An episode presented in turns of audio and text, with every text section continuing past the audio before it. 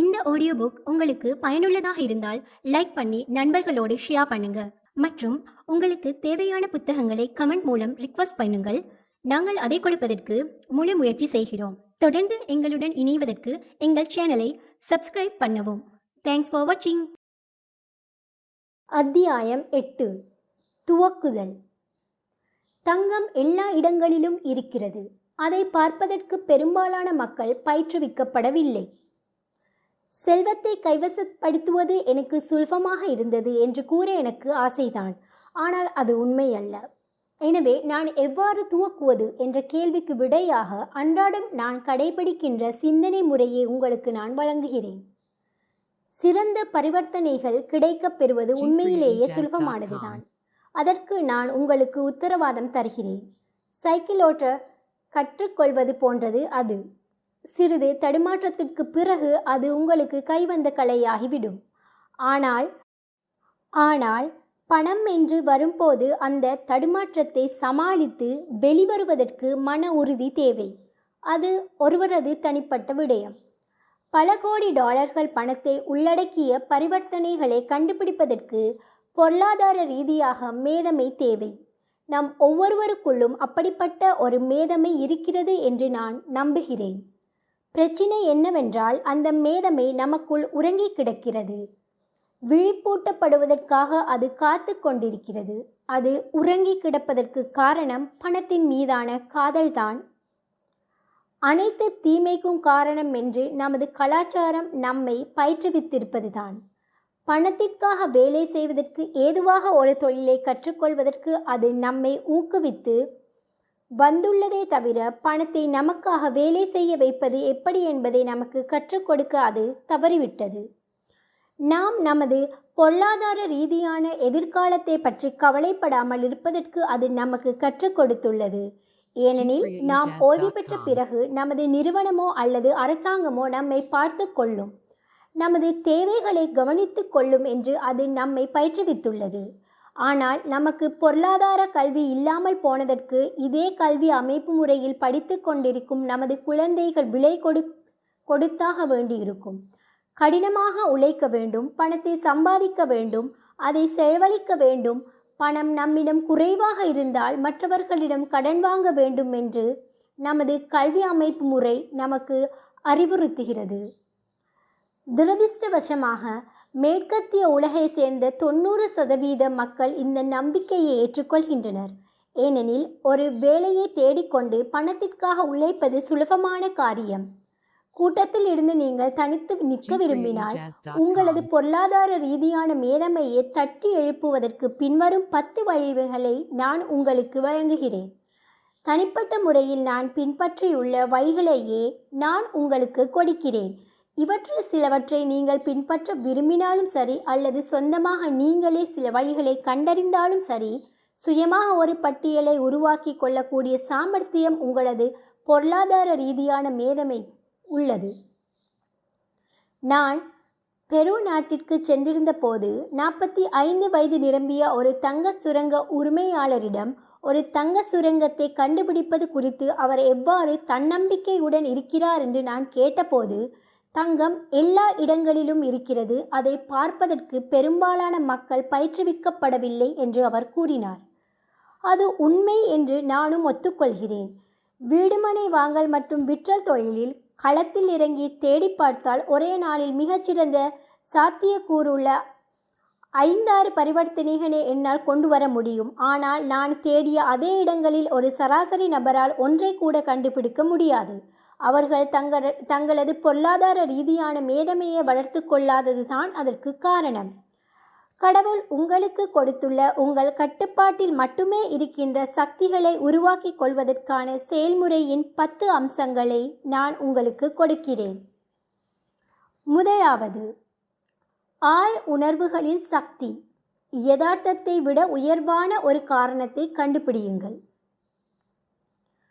பணக்காரர்களாக ஆக விரும்புகிறீர்களா? என்று நீங்கள் பெரும்பாலான மக்களிடம் கேட்டால் அவர்கள் அனைவரும் ஆமாம் என்று பதில் கூறுவார்கள். பிறகு யதார்த்தம் அவர்களை நினைவுக்கு வந்துவிடுகிறது. பணத்தை குவிப்பதற்கான பாதை நீளமாக இருப்பதையும் ஏறுவதற்கு ஏராளமான குன்றுகள் இருப்பதையும் அவர்கள் உணர்கின்றனர். பணத்திற்காக வேலை செய்வதும் கூடுதலாக உள்ள பணத்தை உங்கள் தரகரிடம் கொடுப்பதும் உங்களுக்கு அதிக சுலபமானதாக தோன்றுகின்றது.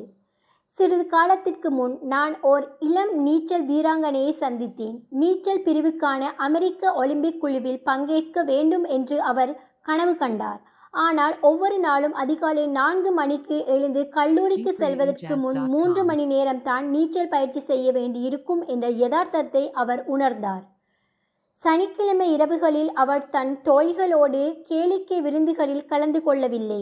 அவர் நன்றாக படித்து சிறந்த மதிப்பெண்களை பெற வேண்டியிருந்தது. இவ்வளவு பெரிய இலக்கை நிர்ணயித்துக் கொள்வதற்கும் இத்தனை தியாகங்களை செய்வதற்கும் எது அவருக்கு உத்வேகம் அளித்தது என்று நான் அவரிடம் கேட்டபோது நான் எனக்காகவும் நான் நேசிக்கும் மக்களுக்காகவும் இதை செய்கிறேன். அன்புதான் தடைகளை தாண்டுவதற்கும் தியாகங்களை செய்வதற்கும் எனக்கு உதவுகிறது என்று அவர் கூறினார். ஒருவரது குறிக்கோளானது அவர் செய்ய விரும்புவது மற்றும் செய்ய விரும்பாதது ஆகியவற்றை உள்ளடக்கிய ஒன்றுதான். நான் ஏன் பணக்காரனாக இருக்க விரும்புகிறேன் என்று மக்கள் என்னிடம் கேட்கும் போது எனது உணர்வு பூர்வமான விருப்பங்கள் மற்றும் விருப்பமின்மைகளின் கலவைதான் அதற்கு காரணம் என்று நான் கூறுகிறேன். நான் ஒரு சிலவற்றை உங்களுக்கு பட்டியலிடுகிறேன். எனக்கு விருப்பமில்லாதவற்றை முதலில் பட்டியலிடுகிறேன். ஏனெனில் அவைதான் எனது விருப்பங்களை உருவாக்குகின்றன. என் வாழ்நாள் முழுவதும் வேலை செய்ய நான் விரும்பவில்லை. என் பெற்றோரின் ஆசைகளான வேலை பாதுகாப்பு மற்றும் நகருக்கு வெளியே ஒரு வீடு ஆகியவற்றில் எனக்கு விருப்பமில்லை. நான் ஓர் ஊழியனாக இருக்க விருப்பமில்லை. என் தந்தை தன் வேலையில் மும்முரமாக இருந்ததால் நான் பங்கு கொண்ட விளையாடிய கால்பந்து போட்டிகளை நேரில் காண அவரால் வர முடியாமல் போனதை நான் வெறுக்கிறேன். தன் வாழ்நாள் முழுவதும் வேலை செய்த அவர் இறந்தபோது அவர் எதற்காக வேலை செய்தாரோ அதன் பெரும் பகுதியை அரசாங்கம் எடுத்துக்கொண்டதை நான் வெறுக்கிறேன். தான் கடினமாக உழைத்து சம்பாதித்தவற்றை தனது மரணத்திற்கு பிறகு அவரால் தனது சந்ததியினருக்கு கொடுக்க முடியாமல் போனது பணக்காரர்கள் அவ்வாறு செய்வதில்லை. அவர்கள் கடினமாக உழைத்து அதன் பலனை தங்களது சந்ததியினருக்கு விட்டுச் செல்கின்றனர். இப்போது எனது விருப்பங்களை பட்டியலிடலாம். உலகை சுற்றி பார்த்து வருவதற்கும் நான் விரும்புகின்ற வாழ்க்கை முறையை அனுபவிப்பதற்கும் நான் சுதந்திரமானவனாக இருக்க விரும்புகிறேன். இவற்றை நான் இளமையாக இருக்கும்போது செய்ய விரும்புகிறேன். நான் சுதந்திரமானவனாக இருக்க விரும்புகிறேன். எனது நேரத்தையும் எனது வாழ்க்கையையும் நான் கட்டுப்படுத்த விரும்புகிறேன். என்னுடைய பணம் எனக்காக வேலை செய்ய வேண்டும் என்று நான் விரும்புகிறேன். இவைதான் என் மனத்தில் ஆழமாக பதிந்துள்ள உணர்வு பூர்வமான காரணங்கள். உங்களுடைய காரணங்கள் எவை? அவை போதிய வலிமை கொண்டவையாக இல்லாமல் போனால் நீங்கள் பயணிக்கவிருக்கும் பாதையில் யதார்த்தம் உங்கள் காரணங்களை விட பெரிதாக இருக்கும். பலமுறை நான் பணத்தை இழந்திருக்கிறேன். பல பின்னடைவுகளை சந்தித்திருக்கிறேன். ஆனால் எனக்குள் ஆழப்பதிந்துள்ள உணர்வு பூர்வமான காரணங்கள் தான் என்னை கைதூக்கிவிட்டு முன்னேற வைத்தன. நாற்பது வயதுக்குள் நான் பொருளாதார சுதந்திரத்தை பெற விரும்பினேன். ஆனால் அதற்கு எனக்கு நாற்பத்தி ஏழு வயது வரை ஆனது. வழியில் விலைமதிக்க முடியாத பல படிப்பினை அனுபவங்கள் எனக்கு கிடைத்தன. அது எனக்கு சுலபமாக இருந்தது என்று கூற எனக்கு ஆசைதான். ஆனால் அது அப்படி இருக்கவில்லை. அதே சமயம் அது கடினமாகவும் இருக்கவில்லை. ஒரு வலிமையான காரணமோ அல்லது குறிக்கோளோ இல்லாமல் வாழ்வின் எல்லாமே கடினம்தான் என்பதை நான் கற்றுக்கொண்டுள்ளேன். இரண்டாவது தேர்ந்தெடுப்பின் சக்தி. தினசரி தேர்ந்தெடுப்புகளை மேற்கொள்ளுங்கள். விருப்பத் தேர்வுதான் மக்கள் ஒரு சுதந்திரமான நாட்டில் வாழ விரும்புவதற்கு முக்கிய காரணம். தேர்ந்தெடுப்பதற்கான சக்தியை நாம் விரும்புகிறோம். பொருளாதார ரீதியாக நம் கையில் வந்து சேரும் ஒவ்வொரு டாலர் பணத்தை கொண்டு நமது எதிர்காலத்தை தேர்ந்தெடுப்பதற்கான சக்தி நம்மிடம் உள்ளது. அதாவது பணக்காரராக ஆவதையோ ஏழையாக ஆவதையோ அல்லது நடுத்தர வர்க்கத்தை சேர்ந்தவராக ஆவதையோ நம்மால் தேர்ந்தெடுக்க முடியும். நமது செலவு பழக்கங்கள் நாம் யார் என்பதை நமக்கு பிரதிபலித்து காட்டும். ஏழை மக்கள் மோசமான செலவு பழக்கங்களை கொண்டுள்ளனர். நான் சிறுவனாக இருந்தபோது மொனாபோலி என்ற விளையாட்டு எனக்கு மிகவும் பிடித்திருந்தது. சிறு வயதில் எனக்கு கிடைத்த அனுகூலம் மொனாபோலி விளையாட்டு சிறுவர்களுக்கு மட்டுமே உரியது என்று யாரும் என்னிடம் கூறவில்லை. எனவே நான் வளர்ந்து பெரியவனான பிறகும் தொடர்ந்து அதை விளையாடினேன். ஒரு சொத்துக்கும் ஒரு கடனுக்கும் இடையேயான வேறுபாட்டை எனக்கு எடுத்துரைக்க ஒரு பணக்கார தந்தையும் எனக்கு இருந்தார். எனவே வெகு காலத்திற்கு முன்பு நான் சிறுவனாக இருந்தபோது பணக்காரனாக ஆவதென்று நான் தேர்ந்தெடுத்தேன். உண்மையான சொத்துக்களை சேகரிக்க வேண்டியது மட்டும்தான் என் வேலை என்பதையும் நான் அறிந்திருந்தேன். மைக்கிற்கும் பல சொத்துக்கள் கொடுக்கப்பட்டன. ஆனாலும் அவற்றை தக்க வைத்து கொள்ள கற்றுக்கொள்வதை அவன் தேர்ந்தெடுக்க வேண்டியிருந்தது. பெரும்பாலான மக்கள் பணக்காரர்களாக இல்லாமல் இருப்பதை தேர்ந்தெடுக்கின்றனர். தொண்ணூறு சதவீத மக்களுக்கு பணக்காரர்களாக இருப்பது அதிக சுமையானது. எனவே எனக்கு பணத்தில் ஆர்வமில்லை. நான் ஒருபோதும் பணக்காரனாக மாட்டேன். நான் கவலைப்பட தேவையில்லை. நான் இன்னும் இளைஞன்தான் நான் சிறிதளவு பணத்தை சம்பாதிக்கும் போது என் எதிர்காலத்தை பற்றி நான் சிந்திப்பேன். எனது கணவரோ மனைவி எனது நிதிகளை கையாள்கிறார் போன்ற வசனங்கள் அவர்கள் உருவாக்குகின்றனர்.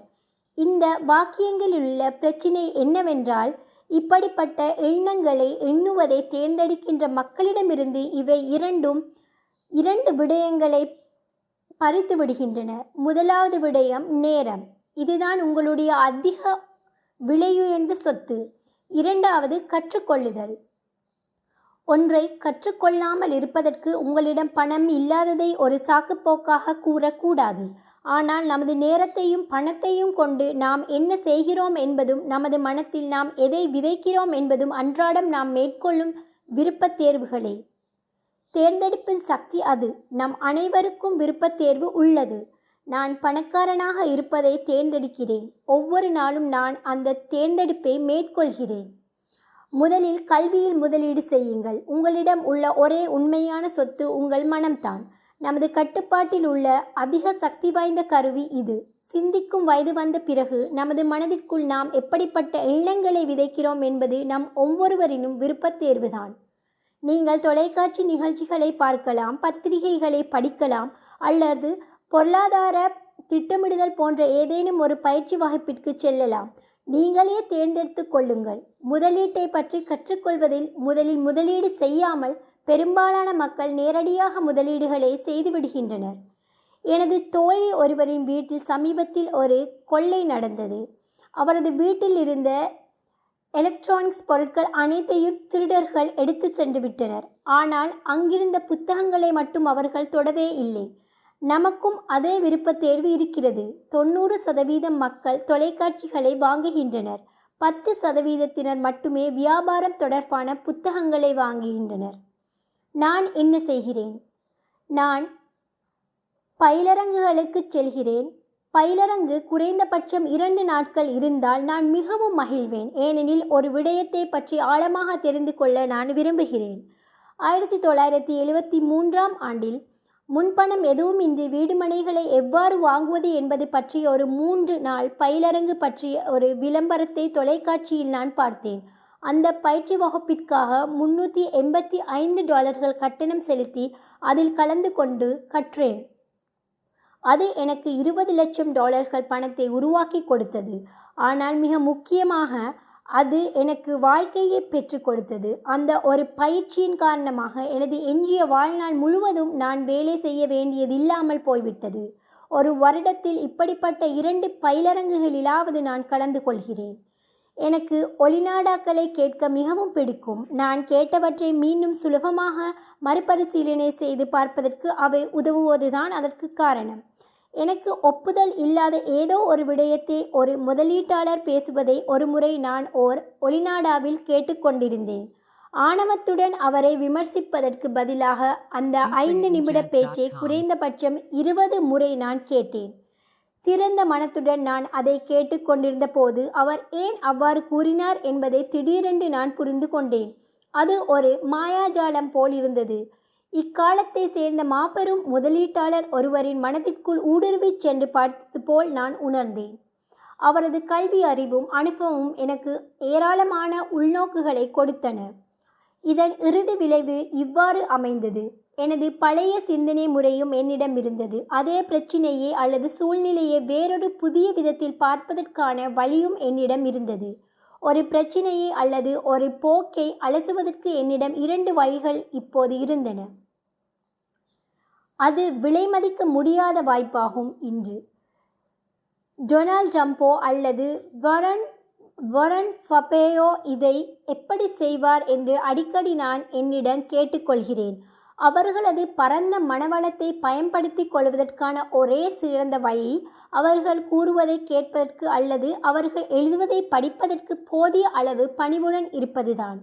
ஆணவமான அல்லது விமர்சிக்கும் போக்கை கொண்ட மக்கள் பெரும்பாலும் ஆபத்தான முயற்சியில் துணிந்து இறங்காத குறைந்த சுயமதிப்பை கொண்ட மக்களே. ஏனெனில் நீங்கள் ஏதேனும் ஒரு புதிய விடயத்தை கற்றால் நீங்கள் கற்றுக்கொண்டுள்ளதை முழுமையாக புரிந்து கொள்வதற்கு நீங்கள் ஒரு சில தவறுகளை செய்தாகத்தான் வேண்டும். நீங்கள் இப்புத்தகத்தை இதுவரை படித்து வந்திருக்கிறீர்கள் என்றால் ஆணவம் உங்களது ஒரு பிரச்சினை அல்ல. ஆணவக்கார மக்கள் நிபுணர்களின் பேச்சை கேட்பதும் இல்லை அவர்களது புத்தகங்களை படிப்பதும் இல்லை. ஒரு புதிய யோசனை தாங்கள் சிந்திக்கும் விதத்தோடு முரண்படும் போது அந்த யோசனையை எதிர்த்து விவாதிக்கின்ற அல்லது தங்களது சிந்தனை முறையை தற்காத்து கொள்கின்ற புத்திசாலிகள் ஏராளமானோர் உள்ளனர். இங்கு அவர்களது புத்திசாலித்தனம் அவர்களது ஆணவத்தோடு இணைந்து கொள்கிறது. இது அறியாமைக்கு வித்திடுகிறது. உயர்ந்த கல்வியறிவு பெற்ற அல்லது தாங்கள் சாமர்த்தியசாலிகள் என்று நம்புகின்ற மக்களை நாம் ஒவ்வொருவரும் அறிவோம். ஆனால் அவர்களது நிதி நிகர அறிக்கை முற்றிலும் வித்தியாசமான ஒரு காட்சியை தீட்டுகிறது. உண்மையிலேயே புத்திசாலியாக உள்ள ஒரு நபர் புதிய யோசனைகளை வரவேற்கிறார். ஏனெனில் புதிய யோசனைகள் மற்ற யோசனைகளோடு கூட்டு சேர்ந்து அதிக பலனை கொடுக்கும் என்பதை அவர் அறிவார். பேசுவதை விட மற்றவர்களின் பேச்சை காது கொடுத்து கேட்பது அதிக முக்கியமானது. அது உண்மை இல்லை என்றால் கடவுள் நமக்கு இரண்டு காதுகளையும் ஒரே ஒரு வாயையும் கொடுத்திருக்க மாட்டார். அதிக எண்ணிக்கையிலான மக்கள் புதிய யோசனைகளையும் சாத்தியக்கூறுகளையும் உள்வாங்கிக் கொள்வதற்கு FreeFreeJazz.com. கவனமாக காது கொடுத்து கேட்பதற்கு பதிலாக தங்கள் வாயால் சிந்திக்கின்றனர். கேள்விகள் கேட்பதற்கு பதிலாக அவர்கள் வாதம் புரிகின்றனர். நான் எனது சொத்துக்களை ஒரு நீண்டகால கண்ணோட்டத்தில் பார்க்கிறேன். குறுகிய காலத்தில் பணக்காரனாக ஆவது என்ற மனப்போக்கில் எனது நம்பிக்கை இல்லை.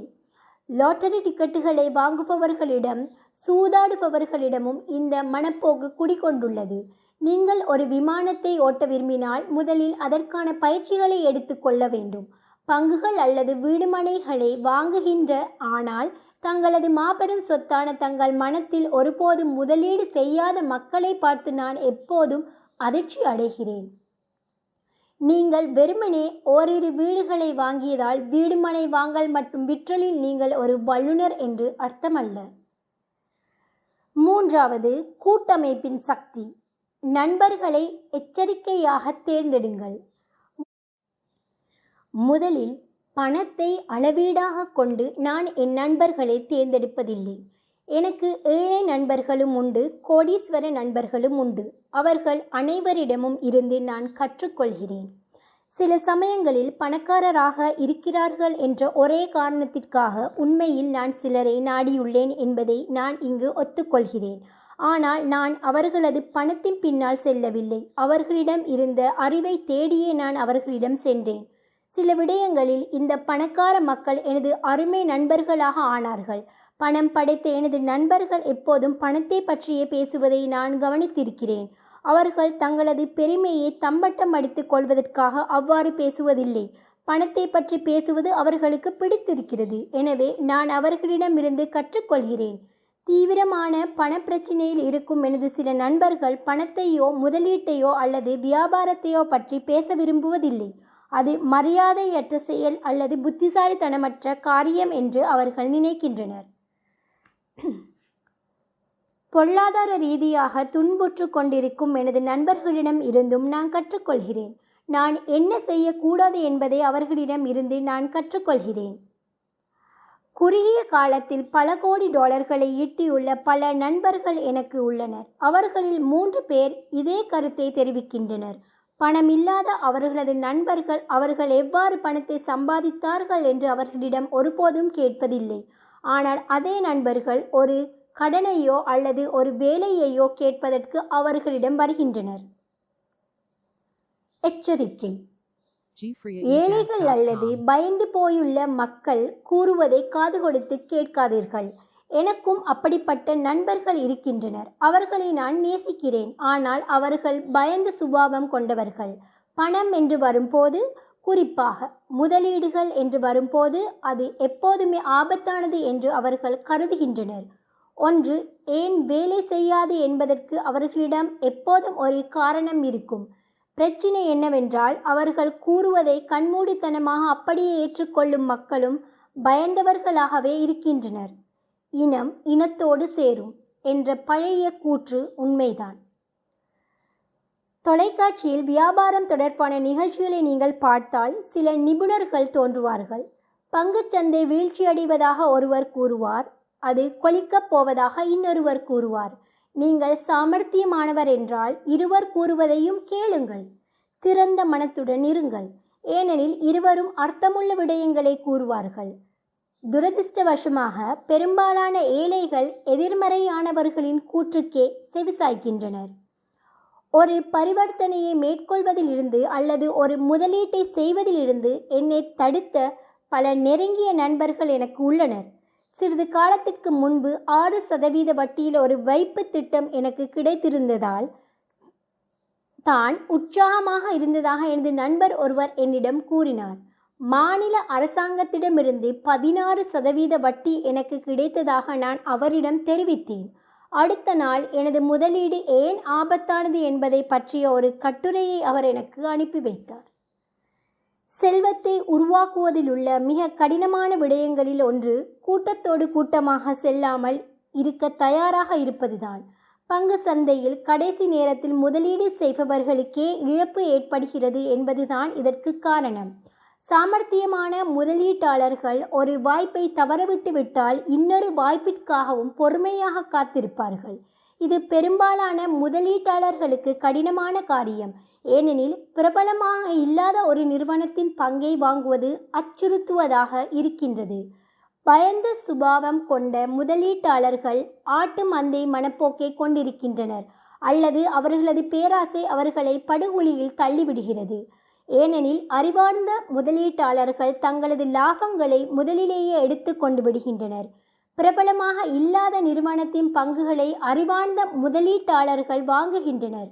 பங்குகளை வாங்கும் போதுதான் லாபங்கள் உருவாக்கப்படுகின்றனவே அன்றி அவற்றை விற்கும் போது அல்ல என்பதை அவர்கள் அறிந்துள்ளனர். அவர்கள் பொறுமையாக காத்திருக்கின்றனர்.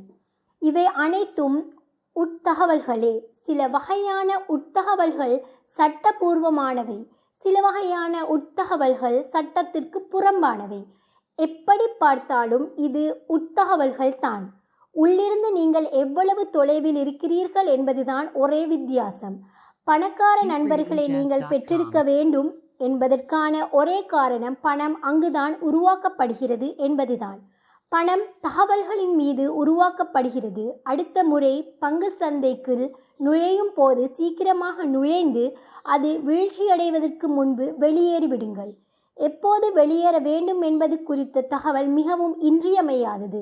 அது குறித்த தகவல்கள் எவ்வளவு சீக்கிரம் கிடைக்கிறதோ அவ்வளவு விரைவாக உங்களுக்கு லாபம் கிடைக்கும்.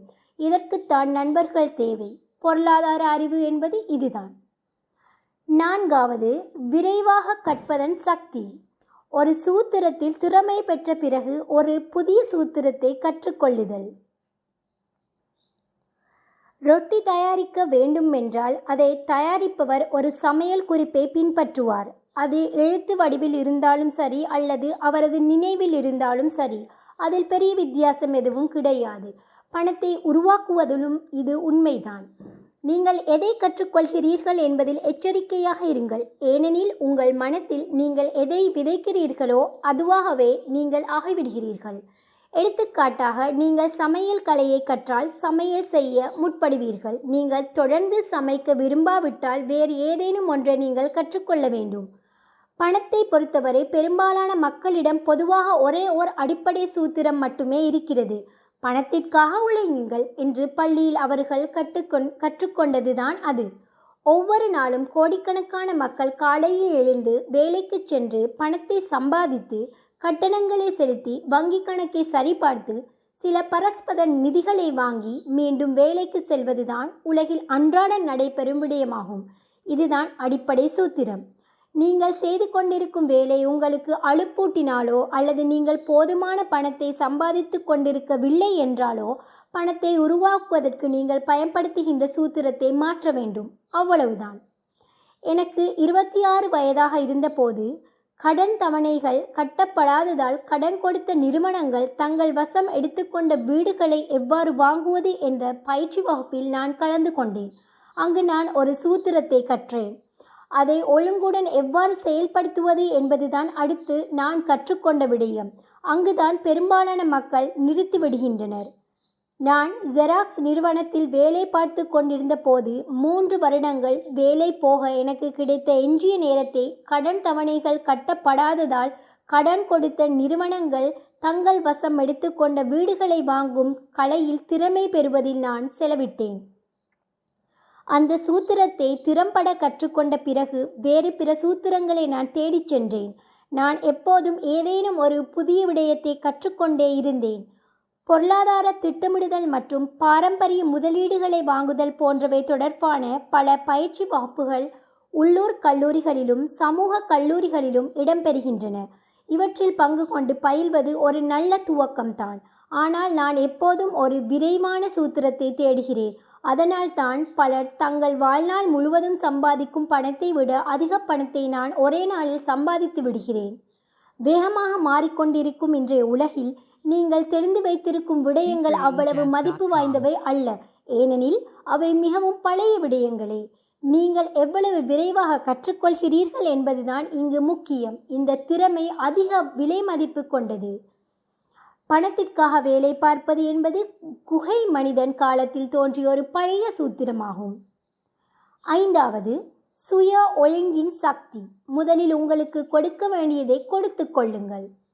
உங்களை உங்கள் கட்டுப்பாட்டிற்குள் உங்களால் கொண்டு வர முடியவில்லை என்றால் பணக்காரராக ஆவதற்கு முயற்சிக்காதீர்கள். முதலீடு செய்து பணத்தை உருவாக்கி இறுதியில் அதை இழப்பதில் எந்த அர்த்தமும் இல்லை.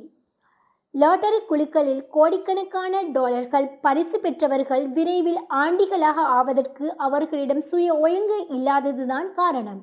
ஓர் ஊதிய உயர்வு கிடைத்தவுடனேயே ஒரு புதிய கார் வாங்குவதோ அல்லது ஓர் உல்லாச பயணம் மேற்கொள்வதோ கூட சுய ஒழுங்கின்மையால் தான் நான் கூறுகின்ற பத்து அம்சங்களில் எது மிக முக்கியமானது என்று கூறுவது கடினம். ஆனால் இந்த ஐந்தாவது அம்சம் ஏற்கனவே உங்களிடம் இல்லை என்றால் கற்றுக்கொள்வதற்கு இதுதான் மிகவும் கடினமான அம்சமாகும். தனிப்பட்ட சுய ஒழுங்குதான் பணக்காரர்களையும் ஏழைகளையும் பிரிக்கின்ற முதற்காரணியாகும். சுருக்கமாக கூறினால் குறைவான சுய மதிப்பும் பொருளாதார அழுத்தம் குறித்த குறைவான சகிப்புத்தன்மையும் கொண்டவர்களால் ஒருபோதும் பணக்காரர்களாக ஆக முடியாது. நான் முன்பே கூறியது போல் உலகம் உங்களை பந்தாடும் என்ற ஒரு படிப்பினையை என் பணக்கார தந்தை எனக்கு கற்றுக் கொடுத்தார். உலகம் மக்களை பந்தாடுவதற்கு காரணம் தனிநபர்களிடம் உள்ளார்ந்த கட்டுப்பாடும் ஒழுங்கும் இல்லாததுதான். நான் கற்றுக் கொடுக்கும் தொழில் முனைவோர் வகுப்புகளில் தங்கள் சேவைகள் பொருட்கள் அல்லது இணையதளத்தின் மீது கவனம் செலுத்தாமல் இருக்குமாறும் நிர்வாக திறமைகளை வளர்த்துக்கொள்வதில் கவனம் செலுத்துமாறும் மக்களுக்கு தொடர்ந்து நான் அறிவுறுத்துகிறேன். உங்களது சொந்த வியாபாரத்தை துவக்குவதற்கு தேவையான மூன்று முக்கிய நிர்வாக திறமைகள் இவை. முதலாவது பண வரவு செலவு நிர்வாகம்.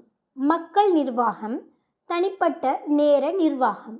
இந்த மூன்று நிர்வாக திறமைகளும் தொழில் முனைவோருக்கு மட்டுமல்லாமல் எல்லோருக்குமே தேவையானவை தான் ஒரு தனிநபராகவோ அல்லது ஒரு குடும்பம் ஒரு வியாபாரம் ஒரு தொண்டு நிறுவனம் ஒரு நகரம் அல்லது ஒரு நாட்டின் ஒரு பகுதியாகவோ நீங்கள் வாழும் விதத்தில் இந்த மூன்று நிர்வாக திறமைகளும் அதிக அர்த்தம் வாய்ந்தவையாக பரிணமிக்கும். சுய ஒழுங்கில் திறம் படைத்தவராக ஆவதன் மூலம் இந்த மூன்று திறமைகளும் மெருகூட்டப்படுகின்றன. முதலில் உங்களுக்கு கொடுத்து கொள்ளுங்கள் என்ற ஆலோசனையை நான் அவ்வளவு சாதாரணமாக எடுத்துக்கொள்வதில்லை முதலில் உங்களுக்கு கொடுத்து கொள்ளுங்கள் என்ற வாக்கியம் ஜோர்ஜ் கிளாசன் எழுதிய the Richest Man in Babylon என்ற புத்தகத்தில் இடம்பெற்றுள்ளது. அப்புத்தகத்தின் பிரதிகள் கோடிக்கணக்கில் விற்பனையாகியுள்ளன. இந்த வாக்கியத்தை கோடிக்கணக்கான மக்கள் அடிக்கடி கூறினாலும் வெகு சிலரே இதை பின்பற்றுகின்றனர். நான் ஏற்கனவே கூறியது போல் பொருளாதார ரீதியான அறிவை பெற்றிருப்பது எண்களை படிப்பதற்கு உதவுகிறது.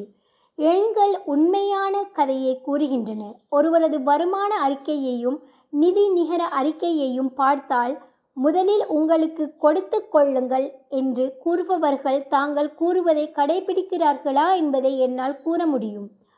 ஒரு படம் ஆயிரம் வார்த்தைகளுக்கு சமானம். எனவே முதலில் தங்களுக்கு கொடுத்து கொள்ளும் மக்களின் பொருளாதார அறிக்கைகளையும் முதலில் தங்களுக்கு கொடுத்து கொள்ளாதவர்களின் பொருளாதார அறிக்கைகளையும் நாம் பரிசீலனை செய்யலாம். இங்கு ஒரு வரைபடம் உள்ளது. அதை நீங்கள் வீடியோவில் பார்க்கலாம். இந்த படங்களை ஆய்வு செய்து ஏதேனும் வேறுபாடுகளை உங்களால் காண முடிகிறதா என்று பாருங்கள். பண வரவை புரிந்து கொள்வதுடன் தொடர்புடையது இது. பெரும்பாலான மக்கள் எண்களை பார்த்துவிட்டு கதையை தவறிவிடுகின்றனர். உங்களால் பார்க்க முடிகிறதா? முதலில் தங்களுக்கு கொடுத்து கொள்ளும் தனிநபர்களின் நடவடிக்கைகளை இப்படம் பிரதிபலிக்கிறது. ஒவ்வொரு மாதமும் அவர்கள் தங்கள் மாதாந்திர செலவுகளை செய்வதற்கு முன் தங்களுக்கு கொடுத்து கொள்கின்றனர். கோடிக்கணக்கானவர்கள் ஜோர்ஜ் கிளாசனின் புத்தகத்தை படித்து முதலில் உங்களுக்கு கொடுத்து கொள்ளுங்கள் என்ற வார்த்தைகளை புரிந்து கொண்டாலும் கூட உண்மையில் அவர்கள் கடைசியில் தான் தங்களுக்கு கொடுத்து கொள்கின்றனர். செலுத்தப்பட வேண்டிய கட்டணங்களை உரிய நேரத்தில் செலுத்துவதில் உண்மையிலேயே நம்பிக்கை கொண்டவர்கள் கூக்குரலிடுவது இப்போது என் காதுகளில் வீழ்கிறது. குறித்த நேரத்தில் கட்டணங்களை செலுத்தும் பொறுப்பான மனிதர்களின் குரலும் என் காதுகளில் வீழ்கிறது. நீங்கள் பொறுப்பற்றவராக இருக்க வேண்டும் என்றோ அல்லது நீங்கள் உங்கள் கட்டணங்களை செலுத்தக்கூடாது என்றோ நான் கூறவில்லை. முதலில் உங்களுக்கு கொடுத்து கொள்ளுங்கள் என்றுதான் நான் கூறுகிறேன். முந்தைய படம் அதை வலியுறுத்துகின்றது. இங்கு ஒரு வரைபடம் உள்ளது. அதை நீங்கள் வீடியோவில் பார்க்கலாம். பணப்பயிற்சியின் சக்தியை உண்மையிலேயே உங்களால் புரிந்து கொள்ள துவங்க முடியும் போது முந்தைய படத்தில் என்ன தவறு உள்ளது என்பதை விரைவில் நீங்கள் உணர்வீர்கள். அதோடு தொண்ணூறு சதவீத மக்கள் ஏன் தங்கள் வாழ்நாள் முழுவதும் கடினமாக உழைக்கிறார்கள் என்பதையும் தங்களால் இனிமேலும் உழைக்க முடியாது என்று அவர்கள் உணரும் போது சமூக பாதுகாப்பு திட்டம் போன்ற அரசாங்க உதவி திட்டங்களின் உதவி அவர்களுக்கு ஏன் தேவைப்படுகிறது என்பதையும் நீங்கள் புரிந்து கொள்வீர்கள். முதலில் உங்களுக்கு கொடுத்து கொள்ளுங்கள் என்ற கண்ணோட்டத்தில் பார்ப்பது ஒரு பிரச்சனையாக இருக்கின்ற பல கணக்காளர்களையும் வங்கியாளர்களையும் நானும் கிம்மும் அறிவோம். இவர்கள் அனைவரும் பெரும்பாலானவர்கள் செய்வதையே செய்கின்றனர். இவர்கள் கடைசியில் தான் தங்களுக்கு கொடுத்து கொள்கின்றனர். என் வாழ்வில் சில சமயங்களில் என் வருமானம் என் செலவுகளை விட மிகவும் குறைவாக இருந்ததுண்டு. அப்போதும் நான் முதலில் எனக்கு கொடுத்து கொண்டேன். அவர்கள் உங்களை துரத்தி கொண்டு வரப்போகிறார்கள். வருவாய்த்துறை அதிகாரிகள் உங்களை சிறையில் அடைக்கப் போகிறார்கள்.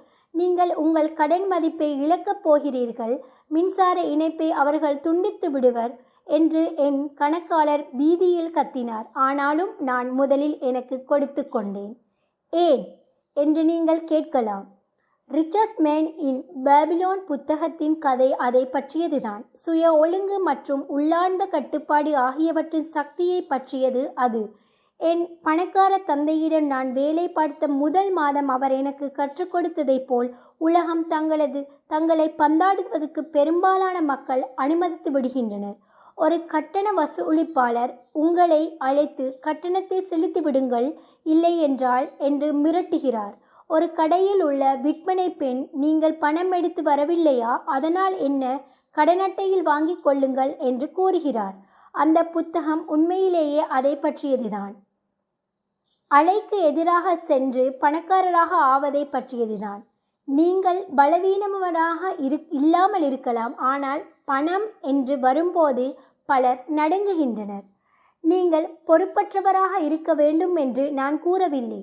எனக்கு அதிகமான கடனட்டை கடன்கள் இல்லாமல் இருப்பதற்கு காரணம் முதலில் நான் எனக்கு கொடுத்து கொள்வதுதான். நான் எனது கட்டணங்களை கடைசியில் செலுத்தினாலும் கூட பொருளாதார சிக்கல்களுக்கு சிக்கிக்கொள்ளாமல் இருக்கும் அளவுக்கு நான் பொருளாதார ரீதியான சாமர்த்தியம் மிக்கவனாக இருக்கிறேன். எனக்கு நுகர்வோர் கடன் பிடிக்காது. தொண்ணூற்றி ஒன்பது சதவீத மக்களை விட எனக்கு அதிக கடன்கள் இருக்கின்றன. ஆனால் அவற்றுக்கு நான் பணம் செலவிடுவதில்லை. மற்றவர்கள் எனது கடன்களுக்கு பணம் செலுத்துகின்றனர். என் வீடுகளிலும் கட்டிடங்களிலும் வாடகைக்கு இருப்பவர்கள்தான் அவர்கள். எனவே முதலில் உங்களுக்கு கொடுத்து கொள்வதில் உள்ள முதல் விதி இதுதான். எக்காரணம் கொண்டும் கடனுக்கு ஆளாகாதீர்கள். நான் செலுத்த வேண்டிய கட்டணங்களை நான் கடைசியில் செலுத்தினாலும் கூட அவை முக்கியமற்ற சிறு கட்டணங்களாக இருக்குமாறு நான் பார்த்து கொள்கிறேன். எப்போதாவது என்னிடம் பணம் மிக குறைவாக இருந்தால் அப்போது கூட நான் முதலில் எனக்கு கொடுத்து கொள்கிறேன். எனக்கு கடன் கொடுத்தவர்களும் அரசாங்கமும் கூச்சலிட்டு என்று விட்டுவிடுவேன் அவர்கள் என்னிடம் கடுமையாக நடந்து கொள்வதை நான் மிகவும் விரும்புகிறேன். ஏன்? ஏனெனில் அவர்கள் எனக்கு ஓர் உபகாரம் செய்கின்றனர். அதிக பணத்தை உருவாக்குவதற்கு அவர்கள் எனக்கு உத்வேகம் ஊட்டுகின்றனர். எனவே நான் முதலில் எனக்கு கொடுத்து கொண்டு பணத்தை முதலீடு செய்துவிட்டு எனக்கு கடன் கொடுத்தவர்கள் கத்துவதற்கு விட்டு விடுகிறேன் பொதுவாக நான் அவர்களுக்கு உடனடியாக கொடுத்து விடுவேன். ஆனால் நுகர்வோர் கடன்களை அடைப்பதற்காக நானும் கிமும் அழுத்தத்திற்கு வளைந்து கொடுத்து எங்களது சேமிப்பு சேமிப்புகளை செலவழித்து அல்லது பங்குகளை விற்று எங்கள் கடன்களை அடைப்பதில்லை. இது பொருளாதார ரீதியாக அறிவார்ந்த செயல் அல்ல. நீங்கள் வெற்றிகரமாக முதலில் உங்களுக்கு கொடுத்து கொள்ள வேண்டும் என்றால் பின்வரும் விடயங்களை மனதில் வைத்துக் கொள்ளுங்கள். முதலாவது பெரிய கடன்களுக்கு ஆளாகாதீர்கள். உங்களது செலவுகளை குறைவாக வைத்துக் கொள்ளுங்கள். முதலில் சொத்துக்களை சேகரியுங்கள். பிறகு ஒரு பெரிய வீட்டையோ அல்லது புதிய காரையோ வாங்குங்கள். பொறைக்குள் சிக்கிக் கொள்வது புத்திசாலித்தனமான காரியம் அல்ல. இரண்டாவது உங்களிடம் பணம் குறைவாக இருக்கும் போது உங்கள் சேமிப்புகளிலோ அல்லது முதலீடுகளிலோ கை வைக்காதீர்கள். அழுத்தத்திற்கு வளைந்து கொடுக்காதீர்கள். அதிக பணத்தை உருவாக்குவதற்கான புதிய வழிகளை கண்டுபிடிப்பதற்கு உங்களது பொருளாதார ரீதியான மேதமைக்கு உத்வேகமூட்ட அந்த அழுத்தத்தை பயன்படுத்திக் கொள்ளுங்கள். பிறகு நீங்கள் மற்றவர்களுக்கு செலுத்த வேண்டியவற்றை செலுத்துங்கள். அதிக பணத்தை உருவாக்குவதற்கான உங்களது திறனையும் உங்களது பொருளாதார ரீதியான அறிவையும் அப்போது நீங்கள் அதிகரித்திருப்பீர்கள். பல சமயங்களில் நான் கடினமான பொருளாதார சிக்கல்களில் மாட்டிக்கொண்டிருக்கிறேன். அந்த சமயங்களில் நான் என் மூளையை பயன்படுத்தி அதிக வருவாயை உருவாக்கியிருக்கிறேன். அதோடு என் சொத்துக்களையும் பாதுகாத்திருக்கிறேன். எனது கணக்காளரோ ஓடிச் சென்று ஒளிந்து கொண்டு விடுவார். ஏழைகள் மோசமான பழக்கங்களை கொண்டுள்ளனர். எடுத்தவுடனேயே சேமிப்பில் கை வைப்பது ஒரு பொதுவான மோசமான பழக்கம். சேமிப்புகள் அதிக பணத்தை உருவாக்குவதற்கு மட்டுமே பயன்படுத்தப்பட வேண்டியவை. கட்டணங்களை செலுத்துவதற்கு உரியவை அல்ல என்பதை பணக்காரர்கள் அறிவார்கள். பொருளாதார ரீதியான அழுத்தத்தை நீங்கள் விரும்பவில்லை என்றால் உங்களுக்கு பலனளிக்கக்கூடிய ஒரு சூத்திரத்தை கண்டுபிடியுங்கள். உங்கள் செலவுகளை குறைத்து உங்கள் பணத்தை வங்கியில் சேமித்து அளவுக்கு அதிகமான வருமான வரியை செலுத்தி பாதுகாப்பான பரஸ்பர நிதிகளை வாங்கி சராசரி மக்களின் பிரமாணத்தை மேற்கொள்வது ஒரு நல்ல சூத்திரம். ஆனால் முதலில் உங்களுக்கு கொடுத்து கொள்ளுங்கள் என்ற விதியை இது மீறிவிடுகிறது.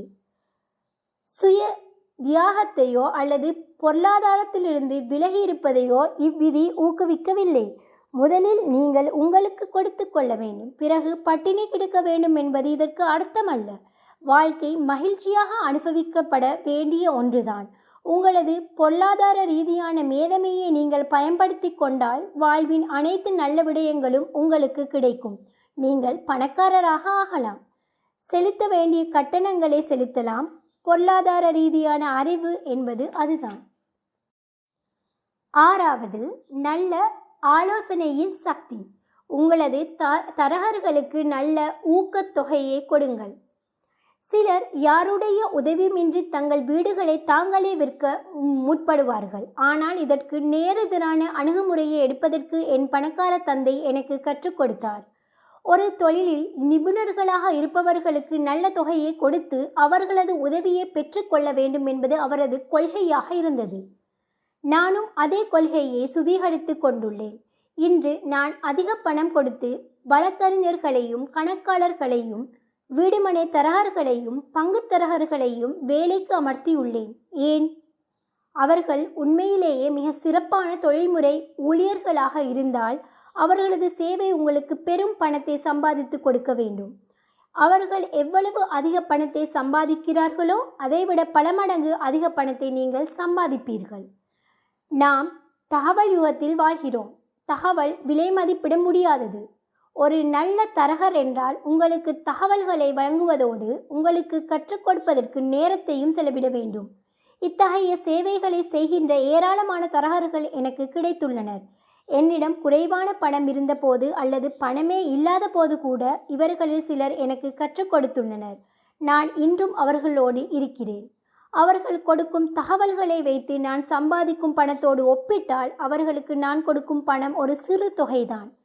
எனது வீடுமனை தரகர்களும் பங்கு தரகர்களும் அதிகமாக பணம் சம்பாதிக்கும் போது அது எனக்கு மிகவும் மகிழ்ச்சி அளிக்கிறது. ஏனெனில் நான் அதைவிட பல மடங்கு அதிகமாக பணம் சம்பாதிக்கிறேன் என்று அர்த்தம்.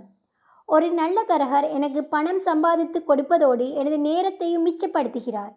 என் தரகர் கொடுக்க கொடுத்த தகவலின் அடிப்படையில் நான் ஒன்பதாயிரம் டாலர்கள் கொடுத்து ஒரு காலி நிலத்தை வாங்கி உடனடியாக அதை இருபத்தி ஐயாயிரம் டாலர்களுக்கு அதிகமான தொகைக்கு விற்று ஒரு புதிய கார் வாங்கியது இதற்கு எடுத்துக்காட்டாக கூறலாம்.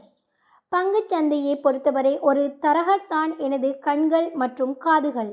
எனக்கு பதிலாக அவர்கள் ஒவ்வொரு நாளும் அங்கு செல்கின்றனர். அந்த நேரத்தில் நான் கோல்ஃப் விளையாடலாம் தங்கள் சொந்த முயற்சியில் தங்களது வீடுகளை விற்கின்ற மக்கள் தங்கள் நேரத்தை அவ்வளவாக மதிப்பதில்லை. அவர்கள் தரகத் தொகையை கொடுக்க விரும்புவதில்லை. ஆனால் அந்த பணத்தை மிச்சப்படுத்துவதற்கு பதிலாக அந்த நேரத்தில் என்னால் அதிக பணத்தை சம்பாதிக்க முடியும். அல்லது என் பிரியத்திற்கு உரியவர்களுடன் அந்த நேரத்தை என்னால் செலவிட முடியும். பெரும்பாலான ஏழைகளும் நடுத்தர வர்க்கத்து மக்களும் உணவகங்களில் சாப்பிட்டுவிட்டு பதினைந்து முதல் இருபது சதவீதம் டிப்ஸ் வைப்பதற்கு யோசிப்பதில்லை.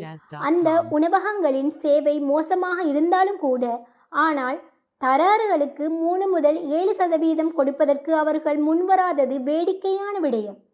செலவுகள் பகுதியில் உள்ள மக்களுக்கு டிப்ஸ் கொடுப்பதற்கு அவர்கள் தயங்குவதில்லை. ஆனால் சொத்துக்கள் பகுதியில் உள்ள மக்களுக்கு பணம் கொடுப்பதற்கு அவர்கள் விரும்புவதில்லை. இது பொருளாதார ரீதியான அறிவு அல்ல. அனைத்து தரகர்களும் ஒன்று போல் படைக்கப்படவில்லை. என்பதை நினைவில் கொள்ளுங்கள். துரதிர்ஷ்டவசமாக பெரும்பாலான தரகர்கள் பெரும் விற்பனையாளர்கள்தான். அவர்கள் விற்கின்றனர். ஆனால் அவர்களுக்கென்று சொந்தமாக ஒரு சில வீடுமனைகளே இருக்கின்றன அல்லது வீடுமனைகள் எதுவுமே இருப்பதில்லை. பங்குகள் பத்திரங்கள் பரஸ்பர நிதிகள் காப்பீடுகள் போன்றவற்றை விற்பனை செய்கின்ற தரகர்களின் விடயத்திலும் இது உண்மைதான். எந்த ஒரு நிபுணரையும் நான் நேர்முக தேர்வு செய்யும் போது தனிப்பட்ட முறையில் அவர்களுக்கு எவ்வளவு சொத்துக்கள் இருக்கின்றன அல்லது எவ்வளவு பங்குகள் இருக்கின்றன என்பதையும் அவர்கள் எத்தனை சதவீதம் வரி செலுத்துகின்றனர் என்பதையும் நான் முதலில் கண்டுபிடிப்பேன். இது எனது வரிகளை கையாளும் வழக்கறிஞர்களும் எனது கணக்காளர்களுக்கும் பொருந்தும். என்னிடம் உள்ள ஒரு கணக்காளர் தனக்கென்று சொந்தமாக ஒரு தொழிலையும் வைத்திருக்கிறார்.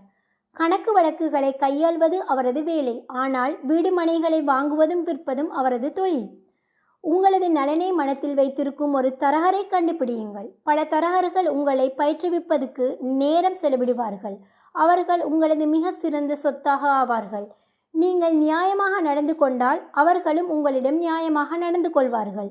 அவர்களது கமிஷன் தொகைகளை குறைப்பதை பற்றி மட்டுமே நீங்கள் யோசித்தால் அவர்கள் ஏன் உங்களுக்கு உதவப் போகிறார்கள்? இது சாதாரண கணக்கு. நான் முன்பு கூறியது போல் மக்கள் நிர்வாகம் என்பது நிர்வாக திறமைகளில் ஒன்று. பல மேலாளர்கள் தங்களை விட குறைந்த சாமர்த்தியம் கொண்ட தங்களால் அதிகாரம் செலுத்த முடிகின்ற மக்களை நிர்வகிப்பதை மட்டுமே விரும்புகின்றனர். பல இடைநிலை மேலாளர்கள் இடைநிலை மேலாளர்களாகவே இருந்து விடுகின்றனர். பதவி உயர்வை தவறவிடுகின்றனர் ஏனெனில் தங்களை விட குறைந்த திறமை கொண்ட மக்களை வைத்து வேலை வாங்க அவர்களுக்கு தெரிந்திருக்கிறது. ஆனால் தங்களை விட அதிக திறமசாலிகளை வைத்து வேலை வாங்க அவர்களுக்கு தெரிந்திருப்பதில்லை. சில நுட்பமான பகுதிகளில் உங்களை விட சாமர்த்தியமான மக்களை நிர்வகித்து அவர்களுக்கு வெகுமதி அளிப்பதுதான் உண்மையான திறமை. அதனால்தான் நிறுவனங்களில் இயக்குனர்கள் குழுமங்கள் இருக்கின்றன. நீங்கள் அப்படிப்பட்ட ஒரு குழுமத்தை வைத்திருக்க வேண்டும். அதுதான் பொருளாதார ரீதியான அறிவு. ஏழாவது ஒன்றும் செய்யாமல் எதையாவது பெறும் சக்தி. செவ்விந்தியர்களைப் போல கொடுங்கள். மக்கள் முதன் முதலில் ஐரோப்பியாவிலிருந்து அமெரிக்காவில் குடியேறிய போது செவ்விந்தியர்களின் சில கலாச்சார பழக்கங்களை அவர்களுக்கு அதிர்ச்சி அளித்தன. எடுத்துக்காட்டாக புதிதாக குடியேறி வந்திருக்கும் ஒரு நபருக்கு குளிரெடுத்தால் செவ்விந்தியர்கள் அவருக்கு ஒரு கம்பளியை கொடுப்பார்கள். அது தனக்கு கொடுக்கப்பட்ட பரிசு என்று அவர் தவறாக நினைத்து கொள்வார். பின்னர் அதை அவர்கள் திருப்பித் தருமாறு கேட்கும் போது அவரது மனம் புண்படுகிறது. அவர் அதை திருப்பிக் கொடுக்க விரும்பவில்லை என்பதை உணர்ந்தபோது செவ்விந்தியர்களும் மனம் நொந்தனர். இது கலாச்சார ரீதியான ஒரு தவறான புரிதலாகும். சொத்துக்களை பொறுத்தவரை செவ்விந்தியர்களைப் போல் இருப்பது செல்வத்திற்கு இன்றியமையாதது. கைதேர்ந்த முதலீட்டாளரின் முதல் கேள்வி எவ்வளவு விரைவாக என் பணம் எனக்கு திரும்ப கிடைக்கும்? என்பதாகத்தான் இருக்கும். இலவசமாக தங்களுக்கு எது கிடைக்கும் என்பதையும் அவர்கள் தெரிந்து கொள்ள விரும்புகின்றனர். அதனால்தான் முதலீட்டின் மீதான பதிலீடு மிக முக்கியமானதாக ஆகிறது. எடுத்துக்காட்டாக நான் வசித்த இடத்திலிருந்து சிறிது தூரத்தில் கடன் தவணை கட்டப்படாததால் ஒரு வங்கி தன்வசம் எடுத்துக்கொண்ட ஒரு வீடு இருந்தது. அந்த வங்கி அதற்கு அறுபதாயிரம் டாலர்கள் தொகையை எதிர்பார்த்தது. நான் ஐம்பதாயிரம் டாலர்கள் தர முன்வந்து விண்ணப்பித்தேன். அவர்கள் ஏற்றுக்கொண்டனர். ஏனெனில் எனது ஏல வி- விண்ணப்பத்தோடு கூடவே ஐம்பதாயிரம் டாலர்களுக்கான ஒரு காசோலையையும் நான் அனுப்பி வைத்தேன். இது நான் அந்த வீட்டை வாங்குவதில் தீவிரமாக இருந்ததை அவர்களுக்கு உணர்த்தியது. ஏகப்பட்ட பணத்தை நீங்கள் முடக்குகிறீர்களே இது புத்திசாலித்தனமான காரியமா என்று பெரும்பாலான முதலீட்டாளர்கள் கேட்பார்கள். இந்த விடயத்திற்கு அது பொருந்தும் என்பதுதான் எனது பதில். எனது முதலீட்டு நிறுவனம் இந்த வீட்டை குளிர்காலத்தில் வாடகைக்கு விடுவதற்காக பயன்படுத்தியது. மாதம் ஒன்றுக்கு இரண்டாயிரத்தி ஐநூறு டாலர்கள் வாடகையில் அந்த வீடு ஒரு வருடத்திற்கு நான்கு மாதங்கள் வாடகைக்கு விடப்படுகிறது. குளிர்காலம் முடிந்த பிறகு அது ஒரு மாதத்திற்கு ஆயிரம் டாலர்களுக்கு வாடகைக்கு விடப்படுகிறது. சுமார் மூன்று வருடங்களில் எனது பணம் எனக்கு திரும்ப கிடைத்தது. இப்போது இந்த சொத்து எனக்கு சொந்தமாக உள்ளது. ஒவ்வொரு மாதமும் அது எனக்கு வருவாயை ஈட்டிக் கொடுக்கிறது. பங்குகளையும் நான் இது போலவே கையாள்கிறேன். ஏதேனும் ஒரு நிறுவனம் ஒரு புதிய பொருளை அறிமுகப்படுத்தும் போதோ அல்லது வேறு ஏதோ ஒன்றை செய்யும் போதோ அந்நிறுவனத்தின் பங்கு விலை அதிகரிப்பதற்கான வாய்ப்பு நிலவும் போது எனது தரகர் என்னை அழைத்து ஒரு கணிசமான தொகையை அந்நிறுவனத்தின் பங்குகளில் முதலீடு செய்யுமாறு எனக்கு பரிந்துரைப்பார். ஒரு வாரத்திலிருந்து ஒரு மாதம் வரை நான் என் பணத்தை அதில் விட்டு வைப்பேன். அந்நிறுவனத்தின் பங்கு விலை அதிகரிக்கும் போது நான் முதலில் முதலீடு செய்த பணத்தின் மதிப்புக்கு ஈடான பங்குகளை விற்றுவிட்டு மீதி பங்குகளை அப்படியே வைத்துக் கொள்வேன். பிறகு பங்கு சந்தையின் ஏற்ற இறக்கங்களை பற்றி கவலைப்படாமல் இருந்து விடுவேன். ஏனெனில் நான் முதலில் போட்ட பணம் எனக்கு திரும்ப கிடைத்து விட்டது இப்போது அது இன்னொரு சொத்தின் மீது வேலை செய்து கொண்டிருக்கிறது. என் பணம் உள்ளே போகிறது பிறகு வெளியே வருகிறது. ஆனால் விலை ஏறியதால் செலவே இல்லாமல் ஒரு சொத்து எனக்கு சொந்தமாகி விடுகிறது. நான் பல சமயங்களில் பணத்தை இழந்திருக்கிறேன் என்பது உண்மை. ஆனால் எனக்கு கட்டுப்படியாக கூடிய பணத்தை கொண்டு மட்டுமே நான் இதில் இறங்குவேன். சராசரியாக நான் பத்து முதலீடுகளை செய்தால் அதில் இரண்டு அல்லது மூன்று முதலீடுகள் எனக்கு நல்ல லாபத்தை கொடுக்கும். ஐந்தாறு முதலீடுகளிலிருந்து எதுவும் வராது. இரண்டு அல்லது மூன்று முதலீடுகளில் எனக்கு இழப்பு ஏற்படும். சவாலான அல்லது ஆபத்தான முதலீடுகளை வெறுக்கும் மக்கள் தங்கள் பணத்தை வங்கியில் போட்டு வைக்கின்றனர். காலப்போக்கில் எதுவும் சேமிக்காமல் இருப்பதை விட பாதுகாப்பான சேமிப்புகள் சிறந்தவைதான். ஆனால் உங்கள் பணத்தை திரும்பப் பெறுவதற்கு அதிக காலம் ஆகும். பெரும்பாலான சமயங்களில் அவற்றோடு இலவசமாக எதுவும் வருவதில்லை. எனது ஒவ்வொரு முதலீட்டிலும் இலவசமாக எனக்கு ஏதேனும் ஒன்று கிடைத்தாக வேண்டும். ஒரு வீடு ஒரு சிறிய சேமிப்பு கிடங்கு ஒரு சிறு நிலம் பங்குகள் அல்லது ஓர் அலுவலக கட்டிடம் போன்றவற்றை இதற்கு உதாரணமாக கூறலாம். அந்த முதலீட்டில் குறைந்த ஆபத்தே இருக்க வேண்டும். இது தொடர்பான பல புத்தகங்கள் ஏற்கனவே வெளிவந்திருப்பதால் நான் இதை பற்றி எதுவும் பேசப் போவதில்லை. எனவே அறிவார்ந்த முதலீட்டாளர்கள் பதிலீட்டை தாண்டி பார்க்க வேண்டும். தங்கள் பணம் தங்களுக்கு கிடைத்தவுடன் அதன் பிறகு வருகின்ற இலவசமான சொத்துக்களை அவர்கள் பார்க்கின்றனர். அதுதான் பொருளாதார ரீதியான அறிவு. எட்டாவது ஒருமித்த கவனத்தின் சக்தி. சொத்துக்களை பயன்படுத்தி ஆடம்பர வசதிகளை வாங்குங்கள். என் நண்பர் ஒருவரின் பதினாறு வயது மகன் அளவுக்கு அதிகமாக செலவு செய்யும் பழக்கத்தை கொண்டிருந்தான். அவன் தனக்கு சொந்தமாக ஒரு கார் வாங்க விரும்பினான். என்னுடைய நண்பர்கள் அனைவரின் பெற்றோரும் தங்கள் குழந்தைகளுக்கு கார் வாங்கி கொடுத்துள்ளனர் என்பதுதான் அதற்கு அவன் கூறும் சாக்குப்போக்கு. அவன் தனது சேமிப்பிலிருந்து பணத்தை எடுத்து தான் வாங்கவிருந்த காருக்கான முன்பணமாக அதை பயன்படுத்த விரும்பினான். அது விஷயமாக அவனது தந்தை என்னை பார்த்து பேச வந்தார். அவன் தன் சேமிப்பிலிருந்து பணத்தை எடுத்து கார் வாங்க நான் அனுமதிக்க வேண்டுமா? அல்லது நானே அவனுக்கு காரை வாங்கி கொடுத்து விட வேண்டுமா? நீங்கள் என்ன பரிந்துரைக்கிறீர்கள்? என்று அவர் என்னிடம் கேட்டார். குறுகிய காலத்திற்கு அது அவனது அழுத்தத்திலிருந்து அவனுக்கு நிவாரணம் அளிக்கும். ஆனால் காலப்போக்கில் நீங்கள் அவனுக்கு எதை கற்றுக் கொடுத்திருப்பீர்கள் கார் வாங்க வேண்டுமென்ற அவனது ஆசையை பயன்படுத்தி ஏதேனும் ஒன்றை அவன் கற்றுக்கொள்வதற்கு அவனுக்கு உத்வேகமூட்ட முடியுமா என்று பாருங்கள் என்று நான் பதிலளித்தேன். அவரது மனத்தில் ஏதோ ஒரு யோசனை பளிச்சிட்டிருக்க வேண்டும் என்று நினைக்கிறேன். ஏனெனில் அவர் அங்கிருந்து புறப்பட்டு தன் வீட்டை நோக்கி வேகமாக சென்றார். இரண்டு மாதங்களுக்கு பிறகு மீண்டும் அவரை நான் சந்தித்தேன். உங்கள் மகன் ஒரு புது கார் வாங்கிவிட்டானா? என்று நான் கேட்டேன்.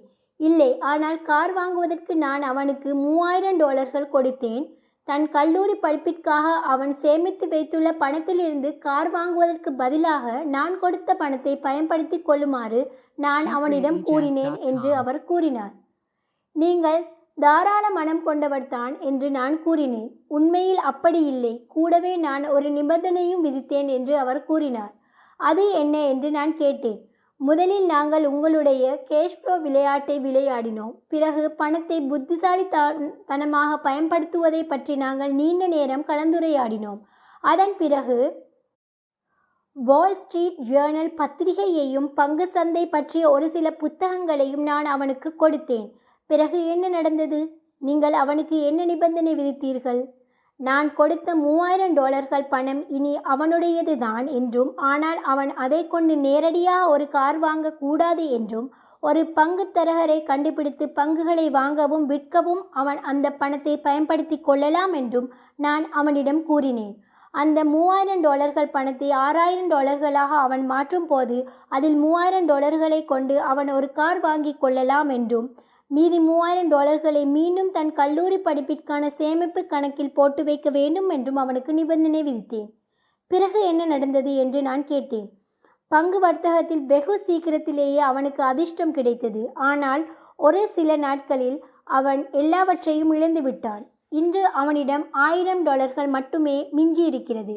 ஆனால் அவனது ஆர்வம் அதிகரித்துள்ளது. நான் அவனுக்கு வாங்கி கொடுத்த அனைத்து புத்தகங்களையும் அவன் படித்து விட்டான் இப்போது நூலகத்திற்கு சென்று இன்னும் பல புத்தகங்களை வீட்டிற்கு எடுத்து வருகிறான் வால் ஸ்ட்ரீட் ஜேர்னல் பத்திரிகையை அவன் தவறாமல் படித்து விடுகிறான் கற்றுக்கொள்ளும் ஆர்வம் விண்ணளவு உயர்ந்துள்ளது. பணத்தை இழந்தால் இன்னும் இரண்டு வருடங்களுக்கு தான் நடந்துதான் செல்ல வேண்டும் என்பதை அவன் அறிந்திருக்கிறான். ஆனால் அது பற்றி அவன் கவலைப்படுவது போல் தெரியவில்லை. கார் வாங்குவதில் கூட அவன் அவ்வளவு ஆர்வமாக இல்லை என்று தோன்றுகிறது.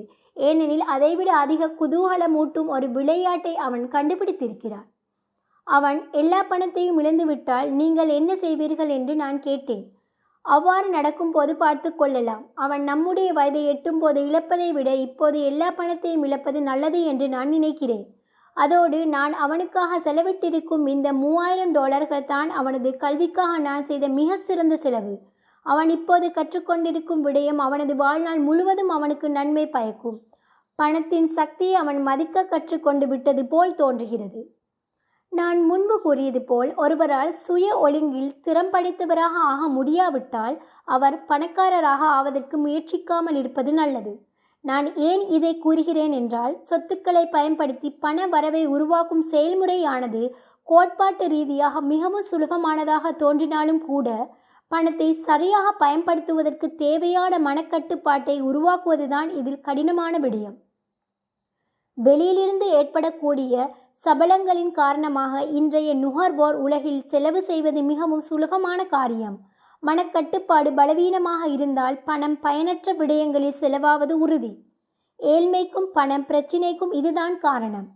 பணத்தை உருவாக்குவதற்கு பணத்தை பயன்படுத்துவதற்கு தேவையான பொருளாதார ரீதியான அறிவை பின்வரும் எடுத்துக்காட்டு விளக்குகிறது. வருட துவக்கத்தில் நூறு பேருக்கு தலா பத்தாயிரம் டாலர்கள் பணத்தை நாம் கொடுத்தால் வருட கடைசியில் இவ்வாறு நிகழ்ந்திருக்கும் என்று நான் நம்புகிறேன். எண்பது பேரிடம் எதுவும் மிச்சம் இருக்காது. உண்மையில் ஒரு புதிய கார் குளிர்சாதன பெட்டி அல்லது வேறு பிற சாதனங்களை வாங்குவதற்கோ அல்லது ஒரு விடுமுறையில் செல்வதற்கோ முன்பணம் செலுத்துவதன் மூலம் அவர்கள் அதிகமான கடனுக்கு ஆளாகியிருப்பார்கள். தங்களுக்கு கொடுக்கப்பட்ட பத்தாயிரம் டாலர்கள் பணத்தை பதினாறு பேர் ஐந்து முதல் பத்து சதவீதம் வரை அதிகரித்திருப்பார்கள். நான்கு பேர் அதை இருபதாயிரம் டாலர்களாக அதிகரித்திருப்பார்கள் அல்லது கோடிக்கணக்கான டாலர்களாக மாற்றியிருப்பார்கள். பணத்திற்காக வேலை செய்வதற்கு ஒரு தொழிலை கற்றுக்கொள்ள நாம் பள்ளிக்கு செல்கிறோம். பணத்தை உங்களுக்காக வேலை செய்ய வைப்பது எப்படி என்பதை கற்றுக்கொள்வதும் அந்த அளவுக்கு முக்கியம் என்பது எனது அபிப்பிராயம். மற்றவர்களைப் போலவே நானும் சௌகரியங்களையும் ஆடம்பர வசதிகளையும் விரும்புகிறேன். ஆனால் நான் அவற்றை கடன் கொடுத்து வாங்குவதில்லை என்பதுதான் எனக்கும் மற்றவர்களுக்கும் இடையே உள்ள ஒரு வித்தியாசம். நான் ஒரு புதிய கார் வாங்க விரும்பினால் எனது வங்கியாளரை அழைத்து கடன் கேட்பது சுலபமான காரியமாக இருக்கும். கடன்கள் பகுதியில் கவனம் செலுத்துவதற்கு பதிலாக சொத்துக்கள் பது பகுதியில் நான் கவனம் செலுத்த விரும்புகிறேன். பொருட்கள் வாங்க வேண்டும் என்ற எனது ஆசையை முதலீடு செய்வதற்கு எனது பொருளாதார ரீதியான மேதமையை உத்வேகப்படுத்துவதற்கும் ஊக்குவிப்பதற்கும் நாம் பயன்படுத்துவது எனது பழக்கம். இன்று பெரும்பாலும் பணத்தை உருவாக்குவதில் கவனம் செலுத்துவதற்கு பதிலாக நமக்கு விருப்பமான பொருட்களை வாங்குவதற்கு பணத்தை கடன் வாங்குவதில் நாம் தீவிர கவனம் செலுத்துகிறோம். இவ்வாறு கடன் வாங்குவது குறுகிய காலம் வரை சுலபமாக இருக்கும் ஆனால் நாளாவட்டத்தில் கடினமாக இருக்கும். தனிநபர்கள் என்ற முறையில் ஒரு தேசம் என்ற முறையிலும் நாம் இந்த மோசமான பழக்கத்திற்கு அடிமையாகிவிட்டோம். துவக்கத்தில் சுலபமாக இருக்கும் பாதை போக போக கடினமான பாதையாக ஆகிவிடுகிறது. முதலில் கடினமாக இருக்கும் பாதை நாளாவட்டத்தில் சுலபமான பாதையாக ஆகிவிடுகிறது என்பதை நினைவில் கொள்ளுங்கள். பணத்தை கட்டுப்பாட்டுடன் கையாள்வதில் திறமை பெறுவதற்கு உங்களையும் உங்கள் பிரியத்திற்குரியவர்களையும் நீங்கள் எவ்வளவு சீக்கிரம் பயிற்றுவித்துக் கொள்கிறீர்களோ அவ்வளவு தூரம் அது உங்களுக்கு நன்மை பயப்பதாக அமையும். பணம் என்பது ஒரு சக்திமிக்க ஆற்றல். துரதிர்ஷ்டவசமாக பணத்தின் சக்தியை மக்கள் தங்களுக்கு எதிராக பயன்படுத்துகின்றனர். உங்களுடைய பொருளாதார ரீதியான அறிவு குறைவாக இருந்தால் பணம் பல வழிகளில் உங்கள் கையை விட்டு போய்விடும். அது உங்களிடம் உங்களை விட சாமர்த்தியமாக ஆகிவிடும். பணம் உங்களை விட சாமர்த்தியமாக இருந்தால் பணத்திற்காக நீங்கள் உங்கள் வாழ்நாள் முழுவதும் உழைத்து கொண்டே இருப்பீர்கள். பணத்தை உங்கள் கட்டுப்பாட்டில் வைத்திருக்க வேண்டும் என்றால் நீங்கள் பணத்தை விட அதிக சாமர்த்தியமானவராக இருக்க வேண்டும். அப்போது அது உங்கள் கட்டளைக்கு அடிப்பணிந்து நடக்கும். நீங்கள் கூறுவதை அது செய்யும். பணத்திற்கு நீங்கள் அடிமையாக இருப்பதற்கு பதிலாக அது உங்கள் கட்டுப்பாட்டில் இருக்கும். அதுதான் பொருளாதார ரீதியான அறிவு. ஒன்பதாவது கனவுகளின் சக்தி. கதாநாயகர்களை தேர்ந்தெடுங்கள். நான் சிறுவனாக இருந்தபோது விலி மேஸ் ஹேங் எரோன் யோகி ஃபெரா போன்ற பிரபல பேஸ்பால் வீரர்களை பார்த்து பிரமித்தேன். சிறு வயதில் அவர்கள்தான் என்னுடைய கதாநாயகர்களாக இருந்தனர். நானும் அவர்களைப் போல் இருக்க விரும்பினேன். அவர்கள் கையெழுத்திட்டு கொடுத்த பேஸ்பால் அட்டைகளை நான் பொக்கிஷமாக பாதுகாத்தேன். அவர்களுடைய விளையாட்டு வாழ்க்கை தொடர்பான அனைத்து புள்ளி விவரங்களும் என்னிடம் இருந்தன. அவர்கள் எவ்வளவு சம்பளம் வாங்கினார்கள் அவர்கள் எவ்வளவு ஓட்டங்களை குவித்தார்கள் அவர்கள் எப்படி சிறிய அணிகளிலிருந்து பெரிய அணிகளுக்கு தேர்ந்தெடுக்கப்பட்டார்கள் என்பது போன்ற அனைத்து விவரங்களையும் நான் என் விரல் நுனியில் வைத்திருந்தேன். எனக்கு ஒன்பது வயதாக இருந்தபோது முதன் முதலில் நான் பேஸ்பால் விளையாட்டில் அடியெடுத்து வைத்தபோது நான் நானாக இருக்கவில்லை. நான் ஒரு பிரபலமான பேஸ்பால் வீரன் என்பது போல் நடந்து கொண்டேன். நாம் கற்றுக்கொள்வதற்கான மிகவும் சக்தி வாய்ந்த வழிகளில் இதுவும் ஒன்று. ஆனால் வளர்ந்து பெரியவர்களாகும் போது நாம் பெரும்பாலும் இதை மறந்து விடுகிறோம். நமது கதாநாயகர்களை நாம் தொலைத்து விடுகிறோம். இன்று என் வீட்டின் அருகே சிறுவர்கள் பேஸ்பால் விளையாடுவதை நான் பார்க்கிறேன். விளையாட்டு மைதானத்திற்குள் நுழைந்தவுடன் அவர்கள் தங்களை தங்களது கதாநாய நாயகர்களைப் போல் பாவித்து நடந்து கொள்கின்றனர். கதாநாயகர்களை பார்த்து அப்படியே நடந்து கொள்வது உண்மையிலேயே சக்தி வாய்ந்த படிப்பினைதான். எனக்கு வயது ஏற ஏற புதிய கதாநாயகர்களை நான் சுவீகரித்தேன். கோல்ஃப் விளையாட்டில் எனக்கு கதாநாயகர்கள் இருந்தனர். அவர்கள் தங்கள் மட்டையை சுழற்றுவதைப் போல் நானும் சுழற்றினேன். அவர்களை பற்றிய அனைத்து விடயங்களையும் என்னால் முடிந்த அளவுக்கு நான் படித்தேன். Donald Trump Warren Buffett Peter Lynch George Soros Jim Rogers போன்றவர்களும் என் கதாநாயகர்கள்தான். அவர்களை பற்றிய அனைத்து புள்ளி விவரங்களையும் நான் அறிவேன். வாரன் பஃபே எதில் முதலீடு செய்கிறார் என்பதை நான் தொடர்ந்து கண்காணித்து சந்தை நிலவரம் பற்றி அவரது கண்ணோட்டத்தையும் பங்குகளையும் அவர் தேர்ந்தெடுக்கும் விதத்தை பற்றியும் என் கைக்கு அகப்படும் எந்த ஒரு தகவலையும் நான் படிக்கிறேன். டொனால்ட் ட்ரம்ப் எவ்வாறு பே பேரப்பேச்சு நடத்துகிறார் எவ்வாறு சொத்துக்களை வாங்குகிறார் என்பதை பற்றி நான் படிக்கிறேன். ஒன்பது வயதில் எவ்வாறு நான் என்னை ஒரு பிரபலமான பேஸ்பால் வீரனாக பாவித்து நடந்து கொண்டேனோ அதேபோல் பங்கு சந்தையில் இருக்கும் போதோ அல்லது ஒரு பரிவர்த்தனையை கையாண்டு கொண்டிருக்கும் போதோ ஆழ்மன ரீதியாக நான் டொனால்ட் ட்ரம்பின் துணிச்சலோடு நடந்து கொள்கிறேன். அல்லது சந்தையின் போக்கை ஆய்வு செய்யும் போது நான் என்னை வாரன் பஃபேயாக பாவித்து அதை செய்வேன். கதாநாயகர்களை கொண்டிருப்பதன் மூலம் நமக்கு பெரிய உள்நோக்குகள் கிடைக்கின்றன.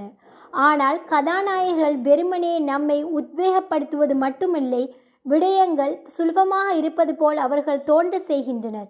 அவ்வாறு சுலபமாக இருப்பதாக தோன்ற செய்வதன் மூலம் நாமும் அவர்களைப் போல் ஆக முடியும் என்று அவர்கள் நம்மை நம்ப வைக்கின்றனர். அவர்களால் முடியும் என்றால் என்னாலும் முடியும். முதலீட்டை பொறுத்தவரை பெரும்பாலான மக்கள் அது கடினம் என்பது போல் தோன்றச் செய்கின்றனர். மாறாக அது சுலபம் என்று தோன்றச் செய்கின்ற கதாநாயகர்களை தேடிச்சு கண்டுபிடியுங்கள். பத்தாவது கொடுத்தலின் சக்தி. கற்றுக்கொடுங்கள் அப்போது உங்களுக்கு கொடுக்கப்படும். என்னுடைய இரண்டு தந்தையரும் ஆசிரியர்கள். என் பணக்கார தந்தை எனக்கு கற்றுக் கொடுத்த ஒரு பாடத்தை என் வாழ்நாள் முழுவதும் நான் கடைபிடித்து வருகிறேன். பிறருக்கு கொடுப்பதற்கான தேவைதான் அது. என் கல்விமான் தந்தை மற்றவர்களுக்காக ஏராளமான நேரத்தையும் அறிவையும் கொடுத்தார். ஆனால் பணம் எதுவும் கொடுக்கவில்லை. தன்னிடம் கூடுதல் பணம் இருக்கும்போது தான் கொடுக்கப் போவதாக அவர் எப்போதும் கூறி வந்தார். ஆனால் அவரிடம் கூடுதல் பணம் ஒருபோதும் இருந்ததே இல்லை. என் பணக்கார தந்தை மற்றவர்களுக்கு பணத்தையும் கல்வியையும் கொடுத்தார். நட்காரியங்களுக்காக தானம் கொடுப்பதில் அவர் உறுதியான நம்பிக்கை கொண்டிருந்தார். உனக்கு ஏதேனும் வேண்டுமென்றால் முதலில் நீ கொடுக்க வேண்டும் என்று அவர் எப்போதும் கூறினார். அவரிடம் குறைவான பணம் இருந்தபோது கூட அவர் தன் தேவாலயத்திற்கோ அல்லது தனக்கு பிரியமான தொண்டு நிறுவனத்திற்கோ பணம் கொடுத்தார். இந்த யோசனையை நான் உங்கள் மனத்தில் ஆழ பதிவு செய்ய விரும்புகிறேன். உங்களிடம் குறைவான பணம் இருப்பதாகவோ அல்லது ஏதேனும் ஒன்று உங்களுக்கு தேவைப்படுவதாகவோ நீங்கள் உணரும் போதெல்லாம் உங்களுக்கு தேவையானதை முதலில் நீங்கள் மற்றவர்களுக்கு கொடுங்கள். பிறகு அது பன்மடங்கில் உங்களிடம் திரும்பி வரும். பணம் அன்பு நட்பு போன்ற எல்லா விடயங்களிலும் இது உண்மை. ஆனால் பொதுவாக ஒருவர் செய்ய விரும்புகின்ற கடைசி விஷயம் இதுவாகத்தான் இருக்கும். என்னை பொறுத்தவரை இது எப்போதும் எனக்கு பலனளித்து வந்துள்ளது. நான் இக்கோட்பாட்டை நம்புகிறேன். எனக்கு இது எது வேண்டுமோ அதை நான் மற்றவர்களுக்கு கொடுக்கிறேன். எனக்கு பணம் வேண்டும். எனவே நான் பணத்தை கொடுக்கிறேன். அதன் விளைவாக அது பன்மடங்கில் என்னிடம் திரும்பி வருகிறது. என் பொருட்கள் விற்பனையாக வேண்டும் என்று நான் விரும்புகிறேன். அதனால் மற்றவர்கள் ஏதோ ஒன்றை விற்பதற்கு அவர்களுக்கு நான் உதவுகிறேன். அப்போது என்னுடைய பொருட்கள் விற்பனையாகின்றன. எனக்கு மக்களுடனான தொடர்புகள் தேவை. எனவே வேறொருவருக்கு அப்படிப்பட்ட தொடர்புகளை நான் ஏற்படுத்தி கொடுக்கிறேன். மாயாஜாலம் போல பலருடனான தொடர்புகள் எனக்கு கிடைக்கின்றன. எதையும் பெறுவதற்கான அவசியம் கடவுளுக்கு இல்லை. ஆனால் கொடுப்பதற்கான தேவை மனிதர்களுக்கு உள்ளது என்ற ஒரு கூற்றை பல வருடங்களுக்கு முன்பு நான் கேட்டேன். ஏழைகள் பணக்காரர்களை விட அதிக பேராசைக்காரர்கள் என்று என் பணக்கார தந்தை அடிக்கடி கூறுவது வழக்கம். ஒருவர் பணக்காரராக இருந்தால் மற்றவர்களுக்கு தேவையான ஏதோ ஒன்றை அவர் அவர்களுக்கு கொடுக்கிறார். என் வாழ்வில் எப்போதெல்லாம் எனக்கு பணத்தட்டுப்பாடு ஏற்பட்டதோ அல்லது ஏதேனும் உதவி தேவைப்பட்டதோ அப்போதெல்லாம் எனக்கு என்ன வேண்டும் என்பதை என் இதயத்திற்குள் சென்று பார்த்து முதலில் அதை நான் மற்றவர்களுக்கு கொடுப்பதென்று தீர்மானித்தேன். அதை நான் கொடுத்தவுடன் அது எப்போதும் என்னிடம் திரும்பி வந்தது. ஒரு வேடிக்கையான கதையை இது எனக்கு நினைவூட்டுகிறது. கடும் குளிரான ஓர் இரவில் கையில் விறகுகளோடு ஒருவன் அமர்ந்திருந்தான். அவன் தன் எதிரே இருந்த ஒரு பெரிய அடிப்பை பார்த்து நீ எனக்கு சிறிது வெப்பத்தை கொடுத்தால் நான் உனக்கு கொஞ்சம் விறகுகளை போடுவேன் என்று கத்தினான். பணம் அன்பு மகிழ்ச்சி விற்பனை மனித தொடர்புகள் என்று வரும்போது முதலில் கொடுக்க வேண்டும் என்பதை நினைவில் கொள்ளுங்கள். எனக்கு என்ன வேண்டும்? அதை வேறொருவருக்கு எப்படி கொடுக்கலாம்? என்று சிந்திப்பது ஏராளமான நல்ல விடயங்களை கட்டவிழ்த்து விடுகின்றது. மக்கள் என்னை பார்த்து புன்னகைக்கவில்லை என்று நான் உணரும் போது நான் புன்னகைத்து அவர்களுக்கு வணக்கம் தெரிவிக்க துவங்குகிறேன். மாயாஜாலம் போல் என்னை சுற்றி அனைவரும் புன்னகைத்து கொண்டிருப்பதை நான் காண்கிறேன். உங்கள் உலகம் உங்களின் பிரதிபலிப்பு என்பது உண்மைதான். கற்றுக்கொடுங்கள் அப்போது நீங்கள் பெறுவீர்கள் என்று நான் கூறுவது அதனால்தான். கற்றுக்கொள்ள விரும்புபவர்களுக்கு நான் எவ்வளவு அதிகமாக கற்றுக் கொடுக்கிறேனோ நான் அவ்வளவு அதிகமாக கற்கிறேன் என்பதை நான் கண்டு கொண்டுள்ளேன் நீங்கள் பணத்தை பற்றி கற்றுக்கொள்ள விரும்பினால் அதை வேறொருவருக்கு கற்றுக் கொடுங்கள். ஏராளமான புதிய யோசனைகள் உங்களை வந்தடையும். சில சமயங்களில் நான் பிறருக்கு கொடுத்தும் கூட எனக்கு எதுவும் திரும்ப கிடைக்காமல் போயுள்ளது. அல்லது எனக்கு கிடைத்தது நான் விரும்பிய ஒன்றாக இல்லாமலும் போயிருக்கிறது. ஆனால் அந்த நிகழ்வுகளை கூர்ந்து ஆராய்ந்து பார்த்தபோது கொடுப்பதில் உள்ள மகிழ்ச்சிக்காக கொடுப்பதற்கு பதிலாக ஒன்றை பெற வேண்டும் என்ற எண்ணத்துடன் நான் கொடுத்திருந்தேன் என்பது எனக்கு புரிந்தது. என் தந்தை ஆசிரியர்களுக்கு கற்றுக் கொடுத்தார். அதனால் ஒரு சிறந்த ஆசிரியராக ஆனார். என் பணக்கார தந்தை தான் வியாபாரம் செய்யும் விதத்தை பற்றி இளைஞர்களுக்கு எப்போதும் கற்றுக் கொடுத்தார். இப்போது அவற்றை நினைத்து பார்த்தபோது என் தந்தையர் இருவரின் தாராள மனப்பான்மைதான் அவர்களை அதிக சாமர்த்தியமானவர்களாக ஆக்கியது என்பதை நான் உணர்ந்தேன். நம்மை விட அதிக சாமர்த்தியமான சக்திகள் இவ்வுலகில் உள்ளன.